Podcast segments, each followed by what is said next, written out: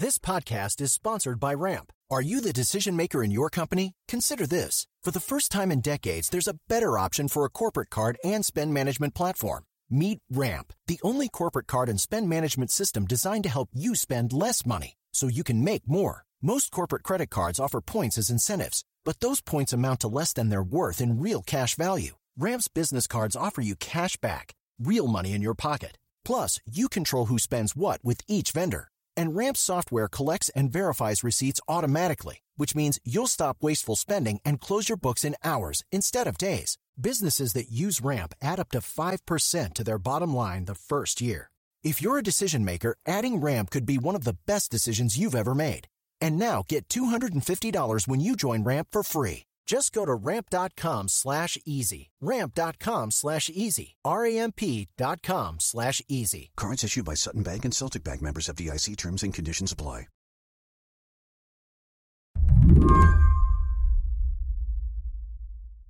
This show is headed down your feed on June 5th, 2023. And I'm here to tell you congratulations.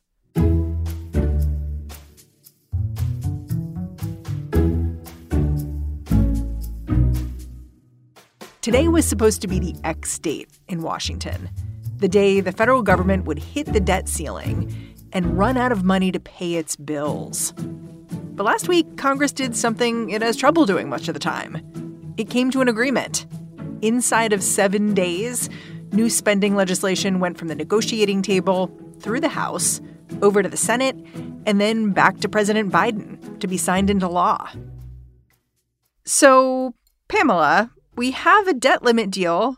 It's flown through Congress. Are you celebrating? So I think on the whole, yes. right, because default, um, especially for vulnerable populations, really would have been catastrophic economically. Pamela Herd is a professor of public policy at Georgetown University, the kind of person who reads the fine print when it comes to spending agreements like this one. For the last few weeks, she has been particularly focused on one element of this debt limit deal work requirements. This new legislation expands the number of people who have to prove that they're doing enough to access cash welfare and food aid. This was one of the thorniest issues negotiators talked about. Progressives said any work requirements were a non starter. Conservatives wanted to extend work requirements to programs like Medicaid.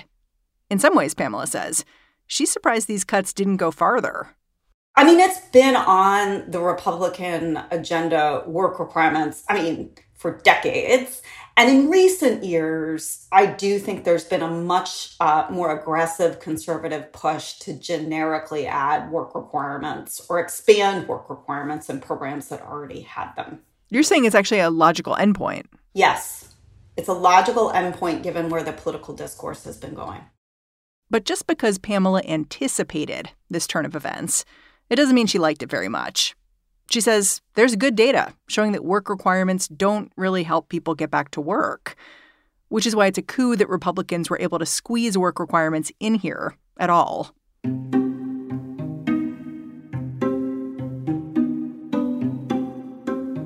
Do you feel like the people who voted on this deal understand what these new work requirements will actually mean for people? I don't believe that a lot of people understood how harmful they might be. How worried are you about what happens now? I, I am genuinely very worried. Yes, it could have been so much worse. Um, and I'm, you know, we, we absolutely, we can't default on the. Catastrophic for everyone.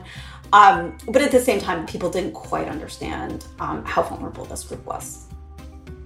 Today on the show, caving on work requirements may have saved the economy, but they probably still aren't a good idea. I'm Mary Harris. You're listening to What Next? Stick around.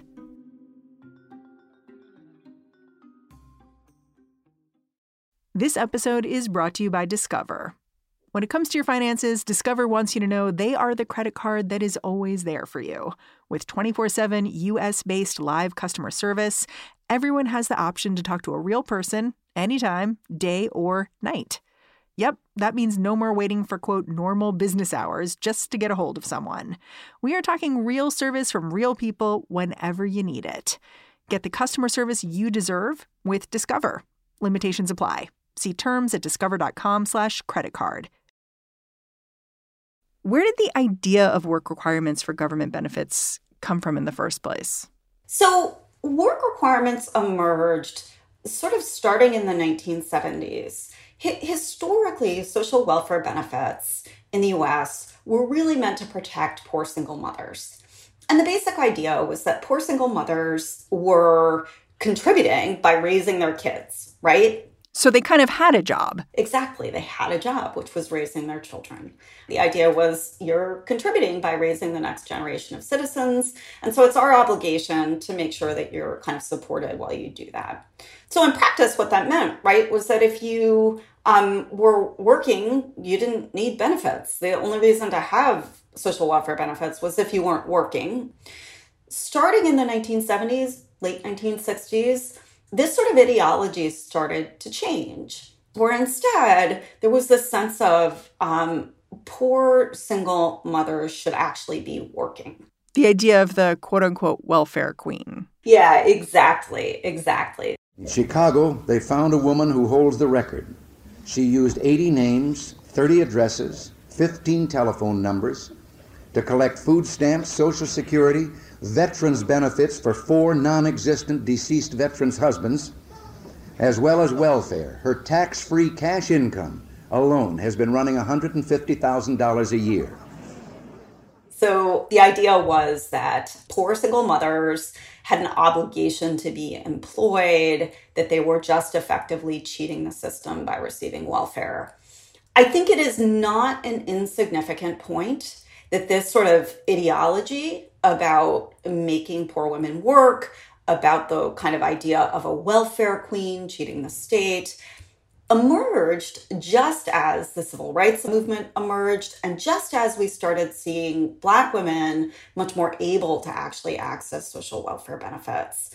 Hmm. So when it was like white ladies with kids needing help, that's one thing. But when more Black people can access the benefits, that's something else. Yeah, and there really is some good kind of historical evidence to support um, that interpretation of what happened. Huh. I guess it doesn't seem like a crazy idea to me that if you're able bodied and you're getting government benefits, there should be some idea that you're looking for work or or you're you're you have a job, something something like that. But like where does this idea break down? Because I think the reason why work requirements persist is there's a kind of sense it makes if you look at it but I'm wondering where that sense stops making sense. The gist of it is that they don't work. so it sounds great. Um, in practice or in theory, it sounds great if you if you are of the ideology that like, no, I'm sorry, people should have to be employed. Um, work requirements don't work. Work incentives do work, but the actual kind of work requirements, like what they've passed recently, um, don't work very well. What happens instead uh, effectively is people who um, really need those benefits don't end up with access to them, and they also don't end up employed either. The interesting thing to me about work requirements coming up in this debt ceiling negotiation is that we have this specific recent example of how work requirements actually impacted people getting government aid. Because back in 2018, the Trump administration approved Medicaid work requirements in Arkansas. Can you tell me how that happened in the first place and then what happened when it did? So, a bunch of uh, conservative states had actually been itching to do this, to add work requirements. And then under the Trump administration, um, they they allowed states to apply for a waiver so that they could apply work requirements in their Medicaid program. Um, one of the first states that was approved to do this was was Arkansas. And the the gist of what happened in Arkansas was that it was a complete disaster. Hmm. So basically, um, nearly kind of one in four of those subject to the work requirements uh, lost their coverage over a period of just seven months. Um, and what we realized, even just as importantly, is that of those who lost coverage, most of them were actually working or disabled or met some other criteria for why they should have been accepted from that rule. So, why weren't they getting what they needed? They weren't getting what they needed because the sort of the process of like proving that you're working or proving that you have an exception to those requirements is just really onerous, complicated, confusing.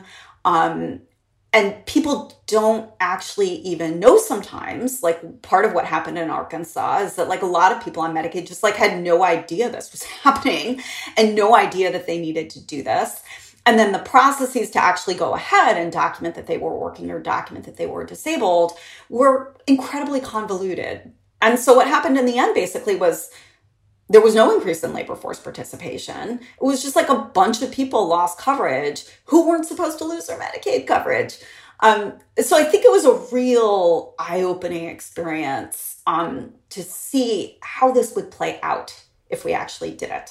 Yeah, I mean, I think the numbers I saw were, you know, 10,000 people or so were required to report their work and only 1,400 actually satisfied their reporting requirement which implies in some ways people are opting out themselves, either because they just don't know they need to opt in or because it's so onerous to prove that you are eligible for Medicaid that you just kind of throw up your hands and say, oh, I guess I'm not going to do that. Yeah, I mean, a, lot of it is uh, people don't know. It's actually very difficult to find people to notify them. Um, low income populations move around a lot. Um, states are not always good about keeping track of where they are. Um, to notify them of things that they need to do. And then, even when they notify them, the processes are so confusing or sometimes deliberately onerous. It, it's not even just that people give up, it's even when people are trying to do it, they, ju- they can't get through the process. And we have tons of evidence of this. this it's not like what happened in Arkansas in some ways um, was generically a surprise. We have tons of evidence of how these kind of uh, what I call administrative burdens really like hang people up and prevent them from accessing benefits and services for which they're supposed to receive um, and for which they really, really need. Yeah. Did Arkansas keep their work requirements in place for Medicaid? Uh, no, the, the when the Biden administration came in, they they ended the potential for states to impose work requirements. Hmm. You know, from the beginning with this debt limit negotiation, President Biden said he was not interested in work requirements for Medicaid. Was that because of what we know about what happened in Arkansas? I think in part. Sometimes, like, you do actually need these things to happen for that specific program, for that specific population, for people to really believe that that's what the consequences will be. So, yes, I think in terms of the politics, especially among Democrats, it was um, I think, pretty chilling to see what happened in Arkansas and really gave people some backbone to really push hard about preventing that from happening going forward.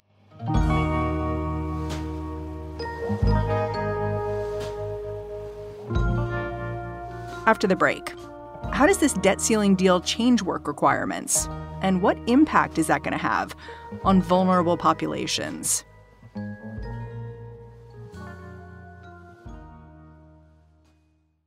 This episode is brought to you by Progressive Insurance. Hey, listeners, whether you love true crime or comedies, celebrity interviews, news, or even motivational speakers, you call the shots on what's in your podcast queue, right? And guess what? Now you can call the shots on your auto insurance too. Enter the Name Your Price tool from Progressive. The Name Your Price tool puts you in charge of your auto insurance by working just the way it sounds. You tell Progressive how much you want to pay for car insurance then they'll show you a variety of coverages that fit within your budget, giving you options. Now, that's something you'll want to press play on. It's easy to start a quote, and you'll be able to choose the best option for you fast. It's just one of the many ways you can save with Progressive Insurance. Quote today at progressive.com to try the Name Your Price tool for yourself and join over 28 million drivers who trust Progressive. Progressive Casualty Insurance Company and Affiliates. Price and coverage match limited by state law. To Pamela Herd, one of the funny things about these new work requirements is that the United States is not exactly doling out cash welfare right now. That means that even though this new debt deal puts a few new work requirements in place for TANF, that's the Temporary Aid for Needy Families program, no one thinks that's going to have much impact on anyone's bottom line because we just aren't giving that much aid to needy families in the first place. But Pamela says it's important to pay attention to the changes this debt ceiling legislation puts in place for the SNAP program, sometimes known as food stamps. To be clear, SNAP's already got work requirements too. Most participants have to work at least 80 hours a month. This new bill just changes who can get exempted from them. Let me actually start out with a positive, which is that um, they actually exempted some populations from work requirements. So they exempted um, homeless populations, children just exiting the foster care system, and veterans. Um, so those exemptions are really important. Are those populations that have had real trouble getting access to the food support they need over the last few years? Exactly, exactly. Homeless populations and kids leaving foster care in particular really struggled um, to access SNAP, in part because these work requirements um, are difficult to navigate even if you were meeting them. And you know you're looking at like a 19 year old kid exiting the foster care system on their own. This same thing i think for homeless populations just in a different way. You know even if you were meeting that work requirement i mean think about trying to navigate complicated administrative processes finding paperwork submitting forms going online to submit your forms. Think about doing that when you're homeless. Hmm. Yeah. So these carve outs, in your opinion, they're a good thing. But then there are also the restrictions. So let's talk about those. How how how does the debt limit deal restrict who can get access to SNAP or food benefits? Yeah, so this is the real downside. Um, and so, effectively, right, all of what I just said about um, kids coming out of foster care, homeless populations, like why those work requirements are so bad for them. Um, what we did, unfortunately, is we took them away for those groups, which is great, but then we added that same comp- set of complications for another vulnerable population. So we're shifting the burden. Exactly. We're shifting the burden from those populations to just this new vulnerable population. This new vulnerable population is adults over the age of 50. At the moment, pregnant people, people with kids, disabled people, they are all exempted from work requirements for SNAP. So are people over the age of 49. This age restriction, it basically acknowledges that as you get older, work is harder to come by.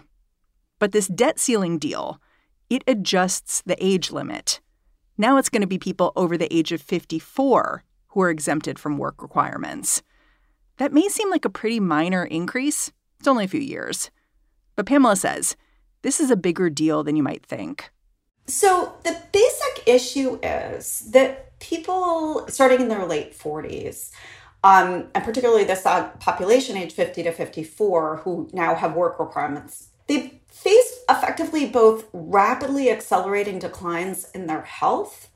Um, so, if you look at that population, for example, among those most likely to be eligible for SNAP, so people under 200% of the poverty level, about half of them have a work limiting disability.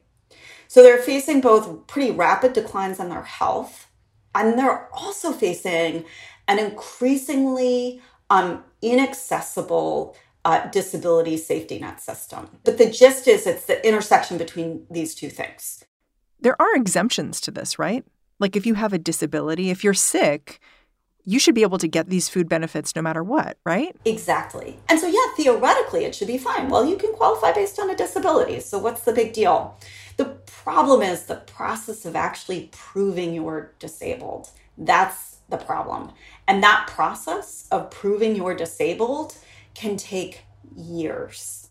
So, you're saying the work requirements here they're problematic because they're hitting people who are going to have trouble getting work in the first place they are also people who are more likely to be disabled and unable to work. And even though they should be exempted because of that disability, they should be able to get these benefits no matter what. They're entering a system that isn't ready for them, that isn't getting them their benefits on time, and where it's hard to prove that you deserve these benefits. That's right, exactly. And we already actually know this happens. So, people, for example, who are applying to disability programs under the Social Security Administration, um, and that's effectively how you would have to prove disability to get SNAP. Just to give you a sense about what that looks like, just the initial application alone takes seven months to process. So, you put in an application, just that initial application takes seven months. And then on top of it, so about a third of the people who initially apply and get benefits will be rejected at first. So what goes on like you've you've managed to get all the paperwork together to apply, which takes longer than a month actually. Then you wait 7 months and then you get a denial. So then you reconsider you apply for a reconsideration. That takes on average 6 months. You'll probably be denied. Then you up you go to before an administrative law judge. That takes a year and three months. I mean, you've said that 10,000 people die every year waiting for their disability application to be processed. That's right. Yeah. So that waiting period, right? Like to prove you're disabled enough. um, what happens during that period is that the only social safety net that people have uh, uh, uh, that they can go to pretty much is SNAP. It's a, it's the food stamp program. And we've just ripped that away from people. That safety net is gone. These work requirements, the new ones, they expire after a few years, right? They do. Um, the exceptions expire too. I believe it's in 2030. And so, you know, um, I have some hope that we'll have, um, well, right, this is the killer, right? Like, I have some hope that we'll see enough people suffer that they'll change it. I mean, is that really where we are? Um, but I guess that's where we are. Yeah. You know, there's one more thing I want to focus in on before we go. We talked about how work requirements don't do one of the things Republicans say that they want them to, which is drive people into the workplace. But there's something else that Republicans hope work requirements will do, which is by sort of narrowing the pathway to getting benefits, it'll bring down the costs of social welfare programs, save money. But we've gotten this CBO score from the Congressional Budget Office. Is there evidence that these work requirements we've been talking about are actually going to save the US government money? Well, I think it's complicated, right? Because we reduce them for some groups and increase them for other groups. What it would sort of generically say, though, is one thing that we do know is that when you add the sort of um, complicated things like work requirements or other kinds of like complicated conditionality, it requires you to spend a lot more money to actually process those cases.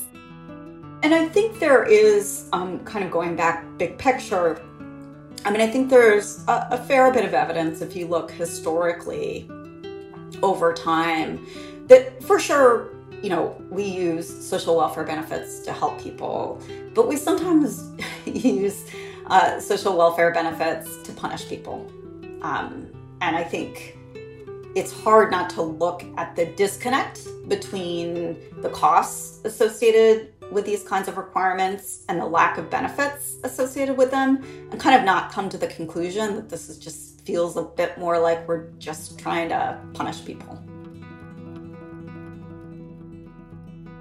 Pamela Herd, I'm really grateful for your time and for your research. Thanks for coming on the show. Thank you very much. Pamela Herd is a professor of public policy at Georgetown University. She's also the co author of Administrative Burden Policymaking by Other Means. And that's our show. What Next is produced by Paige Osborne, Elena Schwartz, Rob Gunther, Madeline Ducharme, and Anna Phillips. We are led by Alicia Montgomery with a little help from Susan Matthews. Ben Richmond is the Senior Director of Podcast Operations here at Slate. And I'm Mary Harris. Go track me down on Twitter. I'm at Mary's Desk. Thanks for listening. Catch you tomorrow.